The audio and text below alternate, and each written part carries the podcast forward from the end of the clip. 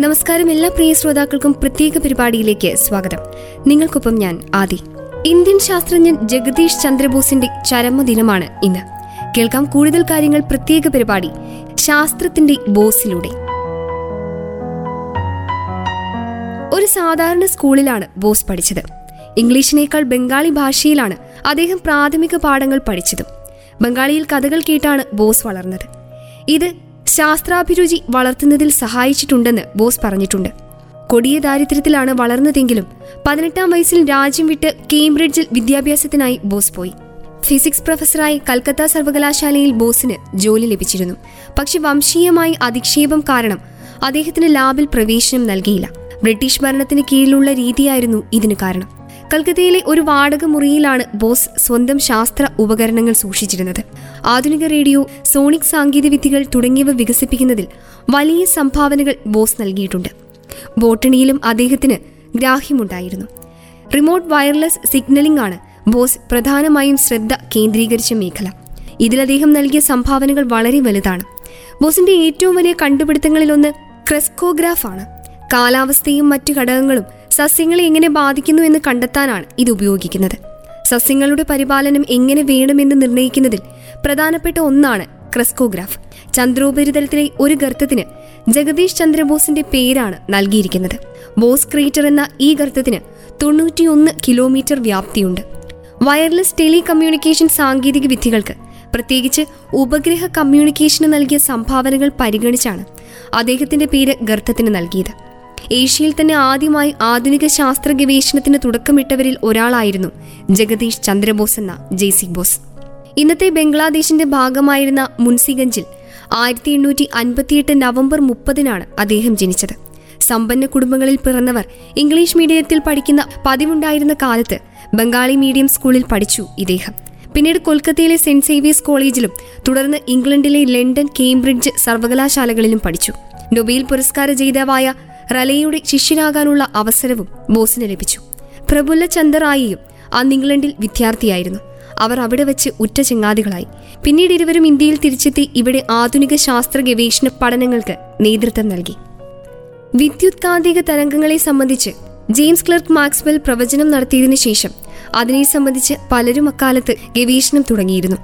ബോസും ഇക്കാര്യത്തിൽ തൽപരനായി.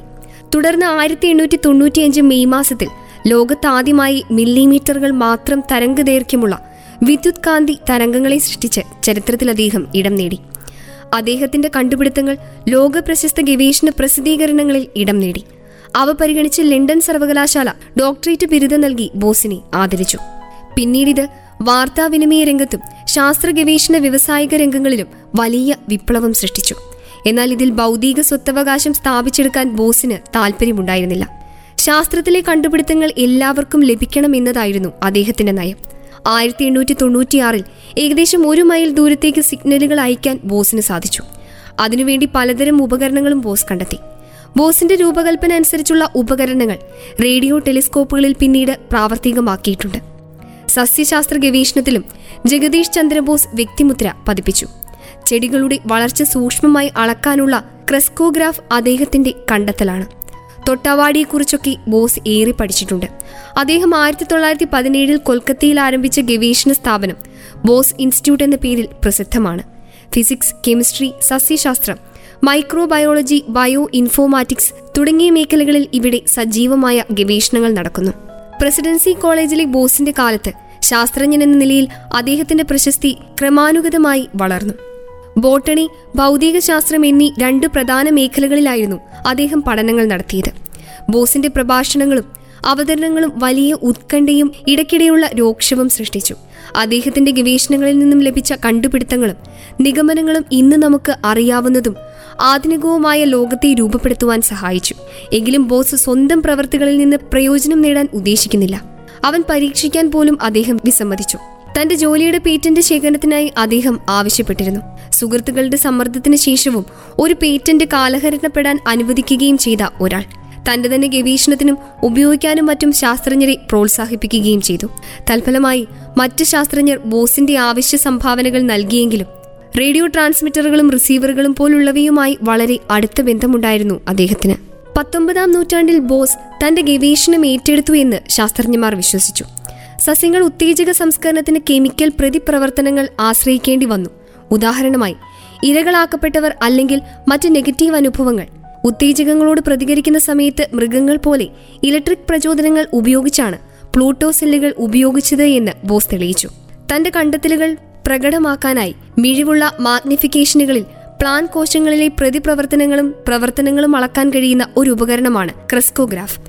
ആയിരത്തി തൊള്ളായിരത്തി ഒന്നിലെ റോയൽ സൊസൈറ്റി എക്സ്പീരിമെന്റിൽ പ്രസിദ്ധമായ ഒരു പ്ലാന്റ് തന്റെ വിഷങ്ങൾ വിഷം കൊണ്ട് ബന്ധിച്ചപ്പോൾ ഒരു മൈക്രോസ്പിയർ പ്രതികരിച്ചപ്പോൾ സമാനമായ ദുരന്തത്തിലെ ഒരു മൃഗം വരെ സമാനമായ രീതിയിലാണ് ഇത് പ്രകടിപ്പിച്ചത്. അദ്ദേഹത്തിന്റെ പരീക്ഷണങ്ങളും നിഗമനങ്ങളും കലുഷിതമായെങ്കിലും പെട്ടെന്ന് സ്വീകരിക്കപ്പെട്ടു. ബോസിന്റെ ശാസ്ത്ര പ്രശസ്തിയുടെ പ്രശസ്തി ഉറപ്പു നൽകി ചുരുക്കത്തിൽ റേഡിയോ സിഗ്നലുകളും അർത്ഥചോദകരമൊത്തുള്ള ജോലിയാണ് ബോസ് പലപ്പോഴും വൈഫൈയുടെ പിതാവ് എന്ന് അറിയപ്പെടുന്നതിന് കാരണമായത്. റേഡിയോ സിഗ്നലുകളിൽ ഹ്രസ്വ തരംഗങ്ങളുടെ പ്രയോജനങ്ങൾ മനസ്സിലാക്കുന്ന ആദ്യ ശാസ്ത്രജ്ഞനാണ് ബോസ്. ഷോർട്ട് വേവ് റേഡിയോ വളരെ ദൂരം എളുപ്പത്തിൽ എത്തിച്ചേരാം. കൂടുതൽ ദൈർഘ്യമുള്ള റേഡിയോ സിഗ്നലുകൾ ലൈൻ ഓഫ് ദർശനം ആവശ്യമുള്ളതിനാൽ യാത്ര ചെയ്യുകയില്ല. ഇവയെല്ലാം അദ്ദേഹത്തിന്റെ കണ്ടുപിടുത്തങ്ങളായിരുന്നു. ആദ്യഘട്ടത്തിൽ വയർലെസ് റേഡിയോ പ്രക്ഷേപണമുള്ള ഒരു പ്രശ്നം റേഡിയോ തരംഗങ്ങളെ ആദ്യമായി കണ്ടുപിടിക്കാൻ ഉപകരണങ്ങളെ അനുവദിക്കുകയായിരുന്നു. ഈ പ്രതിഭാസം മുൻപ് വർഷങ്ങളോളം സങ്കല്പിച്ച ഒരു ഉപകരണമായിരുന്നു. എന്നാൽ ബോസ് കൂടുതൽ മെച്ചപ്പെട്ടു. റേഡിയോ ടെക്നോളജിയിൽ ആയിരത്തി എണ്ണൂറ്റി തൊണ്ണൂറ്റിയഞ്ചിൽ കണ്ടെത്തിയ കോയമ്പീണിന്റെ പതിപ്പ് ഒരു പ്രധാന പുരോഗതിയായിരുന്നു. ഏതാനും വർഷങ്ങൾക്ക് ശേഷം ആയിരത്തി തൊള്ളായിരത്തി ഒന്നിൽ ബോസ് ഒരു അർദ്ധചാലക സംവിധാനം നടപ്പാക്കാൻ ആദ്യമായി റേഡിയോ ഉപകരണം കണ്ടുപിടിച്ചു. ക്രിസ്റ്റൽ ഡിക്റ്റർ വ്യാപകമായി ഉപയോഗിച്ചു വരുന്ന റേഡിയോ റിസീവറുകൾക്കുള്ള ആദ്യത്തെ തരംഗമായി മാറിയത്.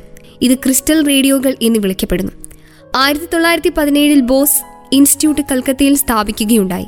ഇന്ന് ഇന്ത്യയിലെ ഏറ്റവും പഴക്കമേറിയ ഗവേഷണ സ്ഥാപനം കൂടിയാണത്. ഇന്ത്യയിലെ ആധുനിക ശാസ്ത്ര ഗവേഷണത്തിന്റെ പിതാവായി കണക്കാക്കപ്പെട്ടിരുന്ന ബോസ് ആയിരത്തി തൊള്ളായിരത്തി മുപ്പത്തിയേഴിൽ തന്റെ മരണം വരെ ഇൻസ്റ്റിറ്റ്യൂഷനിലെ പ്രവർത്തനങ്ങൾ നടത്തി. ഇന്നത് തുടച്ചു നീക്കുന്ന ഗവേഷണങ്ങളും പരീക്ഷണങ്ങളും കൂടാതെ ജഗദീഷ് ചന്ദ്രബോസിന്റെ നേട്ടങ്ങളെ ആദരിക്കുന്ന ഒരു മ്യൂസിയവും അവിടെ പ്രവർത്തിക്കുന്നു. അദ്ദേഹം നിർമ്മിച്ച ഉപകരണങ്ങളും അവിടെ പ്രവർത്തന നിരതമാണ് ആയിരത്തി തൊള്ളായിരത്തി മുപ്പത്തിയേഴ് നവംബർ ഇരുപത്തിമൂന്നിന് ഗിരിദിഹറിൽ ബോസ് അന്തരിച്ചു. എഴുപത്തിയെട്ട് വയസ്സായിരുന്നു. ആയിരത്തി തൊള്ളായിരത്തി ഇരുപതിൽ റോയൽ സൊസൈറ്റി ഫെലോ ആയി അദ്ദേഹം തിരഞ്ഞെടുക്കപ്പെട്ടു. ഇന്ന് ചന്ദ്രനിലെ ഒരു ഗർത്തത്തിന് അദ്ദേഹത്തിന്റെ പേര് നൽകിയിട്ടുണ്ട്. വൈദ്യുത കാന്തികതവും ജീവശാസ്ത്രവും ഭൗതികവും ഒരു ഫൗണ്ടേഷൻ ശക്തിയായി ഇന്ന് കണക്കാക്കപ്പെടുന്നു. അദ്ദേഹത്തിന്റെ ശാസ്ത്രീയ പ്രസിദ്ധീകരണങ്ങൾക്ക് പുറമെ ബോസ് സാഹിത്യത്തിലും ഒരു അടിക്കുറിപ്പായി. ഹെയർ ഓയിൽ കമ്പനി നടത്തുന്ന ഒരു മത്സരത്തോടുള്ള പ്രതികരണമായി അദ്ദേഹത്തിന്റെ ചെറുകഥയായ സ്റ്റോറി ഓഫ് ദി മിസ്സിംഗ് ഫിക്ഷന്റെ ആദ്യകാല കൃതികളിൽ ഒന്നാണ്. ബംഗാളിയിലും ഇംഗ്ലീഷിലും എഴുതപ്പെട്ടു ഈ കഥ. പ്രത്യേക പരിപാടി ഇവിടെ പൂർണമാവുന്നു. നിങ്ങൾക്കൊപ്പം ഇത്രയും നേരമുണ്ടായിരുന്നത് ഞാൻ ആദി. തുടർന്നും കേട്ടുകൊണ്ടേയിരിക്കൂ radio Mangalam ninety one point two. നാടിനൊപ്പം നേരിനൊപ്പം.